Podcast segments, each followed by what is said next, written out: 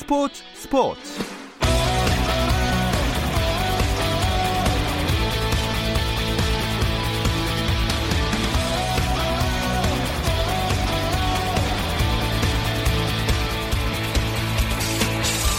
스포츠가 있는 저녁 어떠신가요? 아나운서 김종현입니다. 오늘 하루 스포츠계를 돌아보는 스포츠 타임라인으로 김종현의 스포츠 스포츠 출발합니다.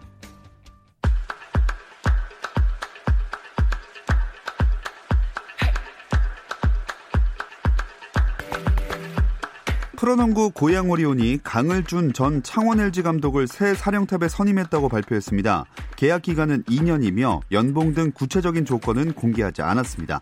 2019-20 시즌 도중 추일승 전 감독이 자진 사퇴한 후 감독 대행을 맡아 오리온을 지휘했던 김병철 코치는 다시 수석 코치로 복귀해 2020-21 시즌을 준비할 예정입니다. 한편 원주 DB는 이상범 감독과 4년 재계약했는데요. DB는 젊은 선수 발굴, 육성을 통한 팀 리빌딩과 새로운 팀 컬러 구축 등의 성과를 보인 이상범 감독의 지도력을 인정해 재계약을 체결했다고 발표했고 연봉 등의 조건은 공개하지 않았습니다. 기초 군사훈련을 받고 있는 손흥민이 영국으로 돌아가면 2주간 자가 격리 조치로 5월 18일부터 예정된 소속팀 토트넘의 훈련 초반에 참가하지 못한다는 영국 언론의 보도가 나왔습니다. 영국 일간지 미러와 데일리 메일 등은 손흥민이 기초 군사훈련을 끝내고 영국에 돌아오면 14일 동안 자가 격리를 해야만 한다면서 5월 18일부터 시작되는 팀 훈련에는 참가할 수 없다고 전했습니다. 잉글랜드 프리미어리그 팀들은 6월 리그 재개를 목표로 5월 18일부터 공식 훈련을 재개한다는 방침인데요. 5월 8일 기초군사훈련을 끝내고 영국으로 복귀하는 손흥민으로서는 5월 18일 시작되는 팀 훈련의 초반을 건너뛸 수밖에 없는 상황입니다. 러시아로 귀화한 쇼트트랙 선수 빅토르 안이 은퇴 의사를 밝혔다고 러시아 빙상연맹이 전했습니다.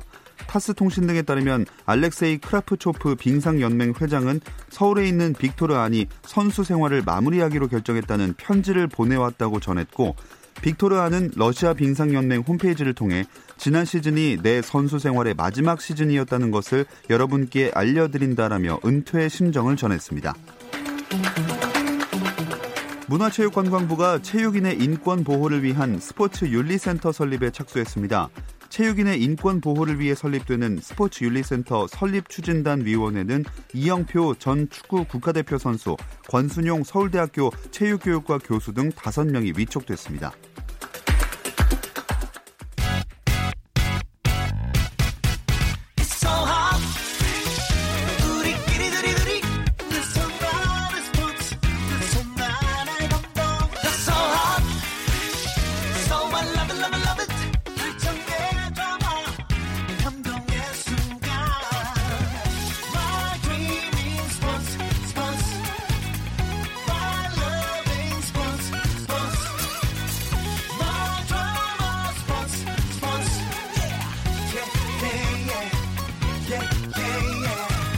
김종현의 스포츠 스포츠.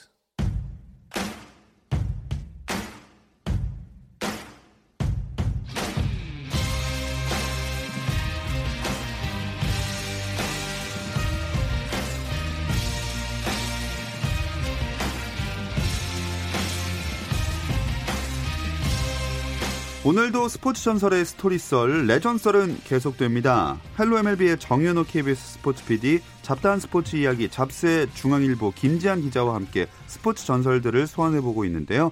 오늘 두 분과 함께 추억 여행 떠나보겠습니다. 안녕하세요. 네, 안녕하십니까. 안녕하십니까. 자, 딱 일주일 남았습니다. 이제 KBO 리그가 개막을 하는데 어, 우려되는 면도 있지만 그래도 스포츠계 종사하는 분들은 약간 숨통이 트인 느낌이겠어요. 그렇죠. 일단은 5월 5일 어린이날에 맞춰서 KBO 리그가 개막을 합니다.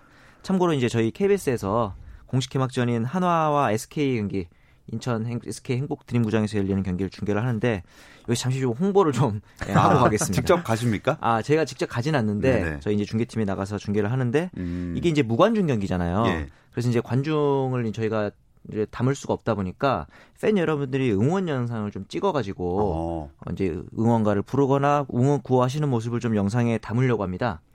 그래서 저희 그 메일로 아 진짜 홍보였네요. 아, 진짜 예. 홍보입니다. 저는 예. 한다면 하기 때문에 예.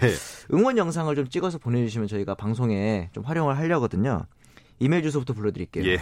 스포츠 KBS 골뱅이 gmail.com 이쪽으로 아. 보내주시면 저희가 이제 선수들을 응원하는 여러분들의 모습을 좀 중계 방송 때 담아가지고 좀 재밌게 전달을 해보겠습니다. 네, 스포츠 KBS 골뱅이 gmail.com 네.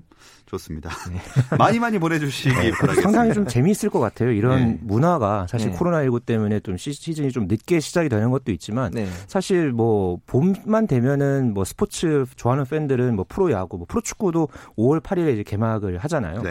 어 사실 뭐 3월 4월이 되면은 늘 이렇게 설렘으로 시작을 하는데 음.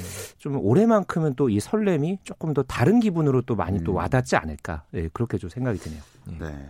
우리나라는 그래도 이런 좋은 소식들이 조금씩 흘러나오고 있습니다. 하지만 네. 메이저리그 개막까지는 시간이 좀 더 걸리겠죠? 예, 갈수록 부정적인 뉴스들만 나오고 있어서 문제인데 예.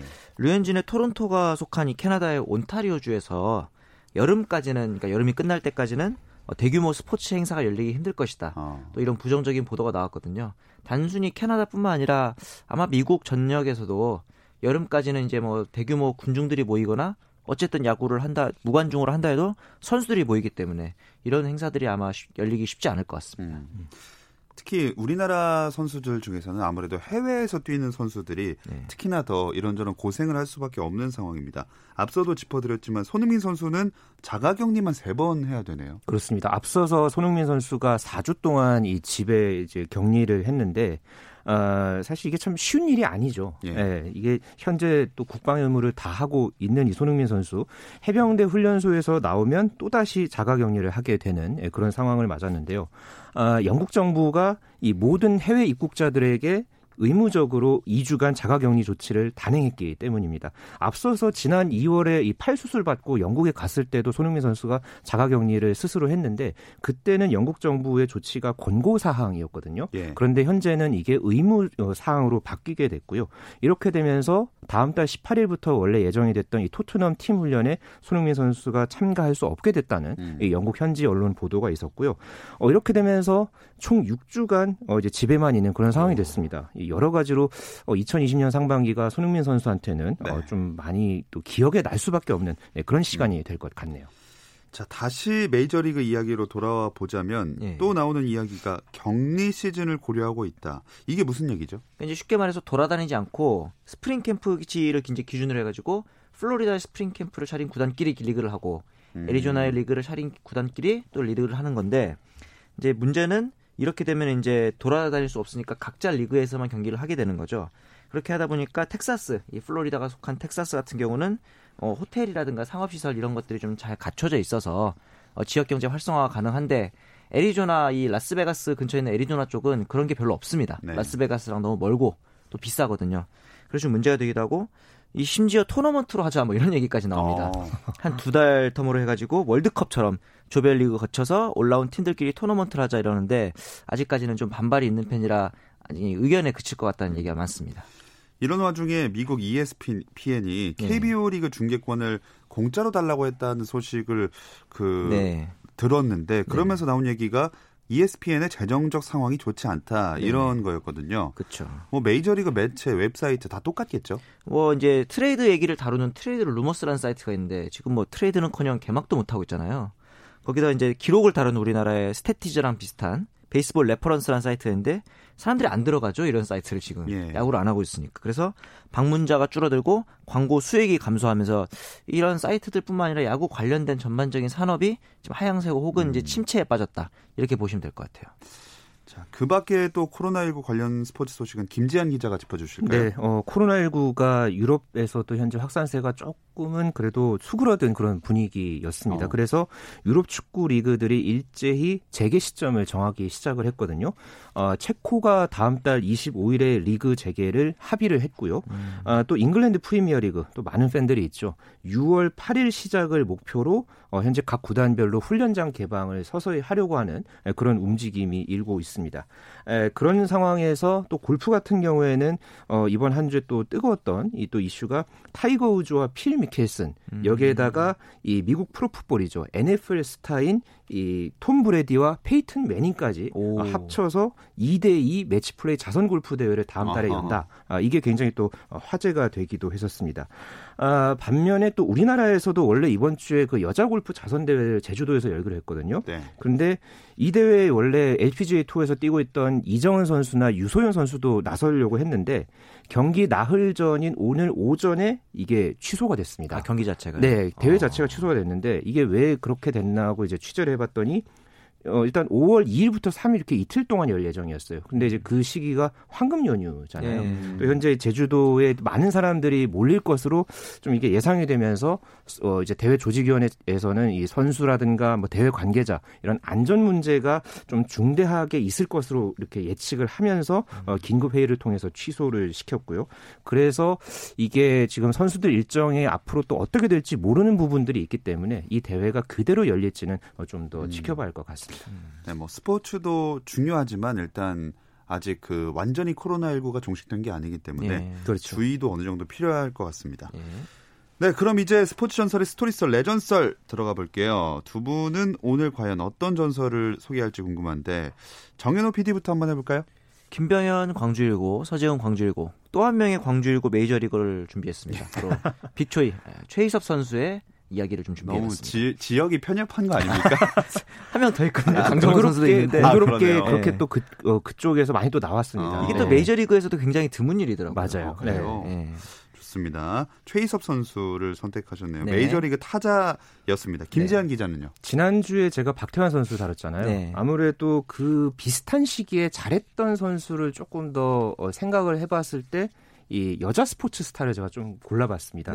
그래서 박태환 선수와 또 친했던 사이였던 그렇죠. 아주 친했죠. 역도 여제 장미란 선수. 야, 네. 로즈란. 네. 그렇죠. 모셔왔습니다. 네. 어 오늘은 굉장히 두 분 다, 두 선수 다 묵직한 포스가 느껴지는 분들인데. 네, 함부로 하면 안 될 것 같아요. 그 최희섭 선수의 어떤 한 방, 그 홈런을 칠 때 그런 한 방, 그리고 장미란 선수의 이 압도적인 힘. 네. 그러니까 이 두 가지가 말 그대로 지금도 생각해 보면은 그때 당시에 그 장면들이 하나 하나가 기억에 많이 남거든요. 네네. 뭐 아까도 제가 들어오기 전에 정현우 PD랑 얘기했지만 네. 최희섭의 이 사면 타석 홈런은 지금도 저한테는 굉장히 맞아요. 강렬한 음. 그 인상으로 남아 있고요. 음. 이 뭐 이따가도 제가 설명을 드리겠지만은 이 장미란 선수의 베이징 올림픽 그 금메달 따는 그 과정, 그 인상 용상 합계 정말 말 그대로 뭐 거의 금메달 주인을 그냥 가져가는 듯한 음, 네, 그렇죠. 네, 그런 어떤 과정들 보면은 또 이 최희섭의 사면타석, 네. 장미란의 인상 용상 합계, 그러니까 네. 또 트리플과 좀 연관이 있지 않을까. 네, 아. 숫자를 굳이 또 붙인다면. 어허. 네. 이긴 네. 이야기 끝에 네네. 좋습니다. 최희섭 전 선수는 기아 코치로 현재 있으니까 근황, 근황을 어느 정도 알 수 있는데 그렇죠. 장미란 선수는 굉장히 조용해요. 네, 지금 2017년 9월에 미국 유학을 갔거든요. 아. 그리고 지금 한 3년 가까이 됐는데 그러니까 3년 유학을 목표로 지금 미국에 가 있습니다. 그런데 음. 보통 또 방학 때가 되면은 또 국내에 들어와서 휴가를 즐기거나 그렇게 할 수도 있잖아요. 네. 그런데 3년 사이에 거의 한국에 들어온 일이 없었습니다. 어. 그만큼 본인이 지금 대학을 가서 그러니까 유학을 목적으로 한 게 이제 스포츠 행정가를 나중에 꿈꾸고 있는데 그 부분을 좀 공부하기 위해서 어 지금 미국에서 또 열심히 공부를 하고 있고 올해 말에 공부를 하고 어 국내에 들어오는 것으로 네, 그렇게 알고 있습니다. 네. 이렇게 잘 알고 또 오늘 장미란 선수를 뽑은 이유가 김지한 기자가 특별한 인연이 있다고 어. 자랑을 하셨다고. 아, 특별한 인연이라기보다는 그러니까 일단 저희 집하고 가깝습니다. 아. 네, 제가 사는 집하고 동네 이웃이군요. 네, 이웃 주민이고요. 아. 네, 그래서 제가 꽤 자주 뭐 식사도 하고 아 진짜요? 네, 네 식사도 아. 같이 했고 뭐 아버지 이제 장미란 선수 부친, 어. 네, 부친하고도 좀 자주 보고 있고 그런 사이고요. 아, 이 정도면 그냥 네. 동네 주민이 아닌데. 그러게요. 네, 그러니까 지나가다가 그냥 인사드리고 아, 그게 예, 거의 음. 그렇게 하고 사실 저 개인적으로 굉장히 또 장미란 선수 인상적이었던 게 제가 거의 기자 이제 입사하고 나서 한 거의 얼마 안 됐을 때. 장미란 선수 은퇴를 했었어요. 네. 그때 그 은퇴할 때 마지막 인터뷰를 제가 했거든요. 오. 예. 근데 개인적으로는 이거는 지연입니까? 아, 아닙니다. 그때는 제가 딱 공식 제가 공식적으로 아. 네, 공식적으로 루트를 뚫어서 그렇게 했는데 네. 개인적으로 지금까지 했던 여러 인터뷰이들이 있었을 거 아니에요. 네네. 제가 톱3 중에 베스트로 꼽고 싶어요. 아, 넘버 네. 원, 넘버 네, 원. 넘버 원. 네, 정말 음. 인생 강의, 철학을 철학 강의 하나 듣는 것 같은 그런 느낌이 들었을 정도로 굉장히 강렬한 인성으로 지금까지도 남아 음. 있었습니다. 야, 김지한 기자가 언제 한 번 쓸 비장의 카드였네요. 네, 그러네요. 네. 그중 하나였습니다. 네. 정현호 PD는 뭐 최희섭 선수랑 밥 먹고 술 먹고 안 했습니까? 아유, 저는 뭐 식사는 못했지만 예. 방송을 한번 같이 했었는데, 아, 정말요? 네, 이전에 그 스포츠 이야기 운동화 때 녹화를 한번 했었어요. 근데 이제 그 당시에 처음 오셨는데 키가 공식 프로필상 192거든요. 근데 아닌 것 같아요. 더 크신 거예요? 네, 신발을 신고 오셨는데 제가 보기엔 넉넉잡 한 2m 정도 넉근이 되시는 것 같아요. 그래서 보니까 이 아버지도 옛날 분이신데도 불구하고 180이 넘으시더라고요. 네. 몸무게도 110kg 넘고 분명히 어. 그런 그 집안의 내력도 좀 있는 것 같았습니다. 거구의 그런. 네네.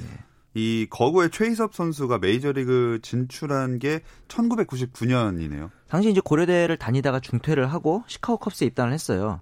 그 당시에 이종범 선수가 해태에 와라 이렇게 입단을 제의했는데 아까 말씀드린 이 체격이 좋으신 부모님께서 예. 메이저리그를 보내야겠다는 의지가 굉장히 강했다고요. 닥치 당시에 그 99년에 박찬호 선수 한창 잘할 때잖아요. 그렇죠. 네. 그래서 이제 트리플 A까지 굉장히 승승장구합니다. 최희섭 선수가. 그러면서 유망주 최고 랭킹을 22위까지 찍었거든요. 근데 이게 전체 22위이기 때문에 30개 구단 총합이라서 시카고 컵스 안에서는 거의 넘버 원이었다. 네. 이렇게 보셔도 무방할 것 같습니다. 그러니까 사실 그때 박찬호 선수의 활약이 워낙 강렬했었기 때문에 네. 한국인 투수는 그래도 어느 정도 뭐 성공할 수 있겠다 이런 건 있었지만은 한국인 타자가 메이저리그 무대에 부딪힌다는 것 자체가 좀 굉장히 신기하게 여겨졌던 그런 음. 시절이기도 했었죠. 그렇죠. 그렇다면 장민환 선수가 한국 역도계에서 두각을 드러낸 건 언제부터인가요? 음, 2002년 부산 아시안 게임 때 이제 장민환 선수가 은메달을 따고 그 뒤에 계속해서 어, 국제 무대라든가 뭐 국내 대회에서 계속해서 한국 기록을 세우다가 2004년 4월에 어, 한 국제 대회에서 어, 용상 종목에서 비공인 세계 기록을 당시에 세웠습니다. 어. 그때는 우리나라 여자 역도에서 메달을 올림픽 메달을 바라봤던 적이 한 번도 없었거든요. 예. 이 장미란 선수의 당시 이 세계 기록 덕분에 그 바로 이듬 아, 그 같은 해에 여름에 열릴 예정이었던 그 아테네 올림픽 때 어, 이 장미란 선수가 올림픽 금메달을 딸 수 있지 않을까 이런 음. 또 단번에 기대주로 떴던 예, 그런 어떤 상황이기도 했었죠. 네. 자 이제 슬슬 전성기로 들어가 봐야 되는데요. 이 이야기는 잠시 쉬었다 와서 나눠보겠습니다.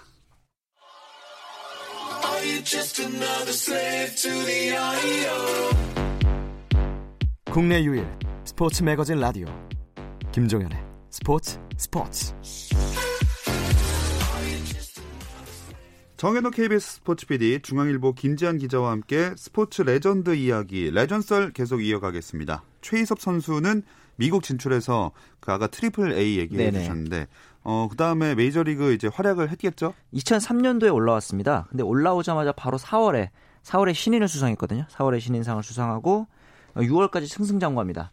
그런데 이제 아마 많은 팬들이 기억하시는 6월 8일에 어, 플라이를 잡으려다가 투수였던 케리 우드랑 충돌을 하면서 뇌진탕 증세가 아. 왔어요. 떨어지면서 뇌진탕이 왔는데 6시간 동안 깨어나지 못할 정도로 좀 심각한 어, 부상을 입었는데 이후에 좀 슬럼프를 겪기도 했습니다. 그래서 많은 팬들이 그 뇌진탕만 없었다면 이런 식으로 음. 이제 최희섭 선수에 대해서 약간 걱정을 했는데 정작 최희섭 선수는 인터 은퇴를 한 다음에 인터뷰에서는 담담하게 그냥 아, 뇌진탕이 아니고도 내 실력 자체가 좀 부족했던 것 같다. 이렇게 얘기를 하긴 했는데 네. 솔직히 저희 팬들 입장에서는 그것만 아니었으면 더 잘 되지 않았을까라는 음, 그렇죠. 예, 네. 한창 잘 나갈 정말 그렇죠. 정말 그만큼 잘 나갔으니까요. 음. 그딱 그 중요한 타이밍이라는 게 또 있잖아요. 네. 장미란 선수는 역도 선수로서 출발이 조금 늦었다고 알고 있거든요. 네, 장미란 선수가 역도를 시작한 게 중학교 3학년 때였습니다. 어. 보통 운동 시작하면은 초등학교 뭐 고학년이나 뭐 아무리 늦어도 중학교 1학년 때 시작을 하는 경우들이 많은데 예. 이 장미란 선수 같은 경우에는 이 아버지의 어 좋게 말하면 권유 네, 나쁘게 말하면 좀 강권에 의해서 네. 네, 역도를 시작을 했는데 네. 당시에 그 원주시청 역도팀 감독님하고 어 이제 아버 장민환 선수 부친이 서로 친구 사이였다고 해요. 아버지도 아마 역도 선수 역도 선수 출신이었죠. 예. 그래서 서로 이제 친구 사이였는데 예, 장민환 당시 이제 학생이었겠죠. 음. 예, 학생을 보고 어, 굉장히 역도하면은 성공할 수 있, 성공시킬 오. 수 있을 것 같다.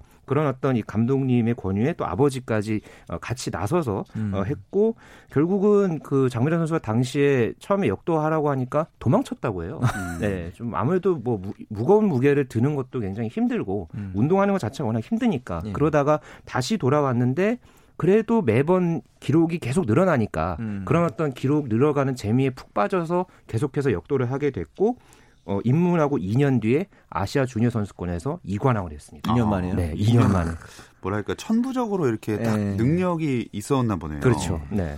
어, 다시 최희섭 선수 얘기입니다. 계속 네. 왔다 갔다 하니까 저도 좀 정신이 없는데, 어, 최희섭 선수를 보면은 이적 네. 횟수가 많은데, 네, 이게 네. 한국인 타자가 참 메이저리그에서 자리 잡는 게 어렵다를 알 수 있는 대목 같아요. 그렇죠. 추신수 선수도 팀을 많이 옮겼듯이 굉장히 좀 최희섭 하면 다시 또 비운의 캐릭터가 됐는데, 2004년에 플로리다로 이적을 합니다. 그리고 전반기에만 홈런을 15개를 쳤어요. 이제 됐다 했는데 네. 후반기에 갑자기 또 다저스로 트레이드가 됩니다. 아, 그렇죠. 네. 그러면서 이후에 후반기에 홈런이 하나도 없었어요. 이러니까 또 만약에 플로리다에 계속 있었다면 이런 생각을 하게 되는데 왜냐하면 그 당시에 감독과 감독이었던 라소다 감독하고 단장이었던 폴 디포테스타 이 두 사이의 권력 싸움이 희생양이었다는 얘기가 좀 많아요. 네. 왜냐하면 단장이 데려온 선수여서 라소다 음. 감독은 탐탁치 않아 했다. 이런 얘기가 있었거든요.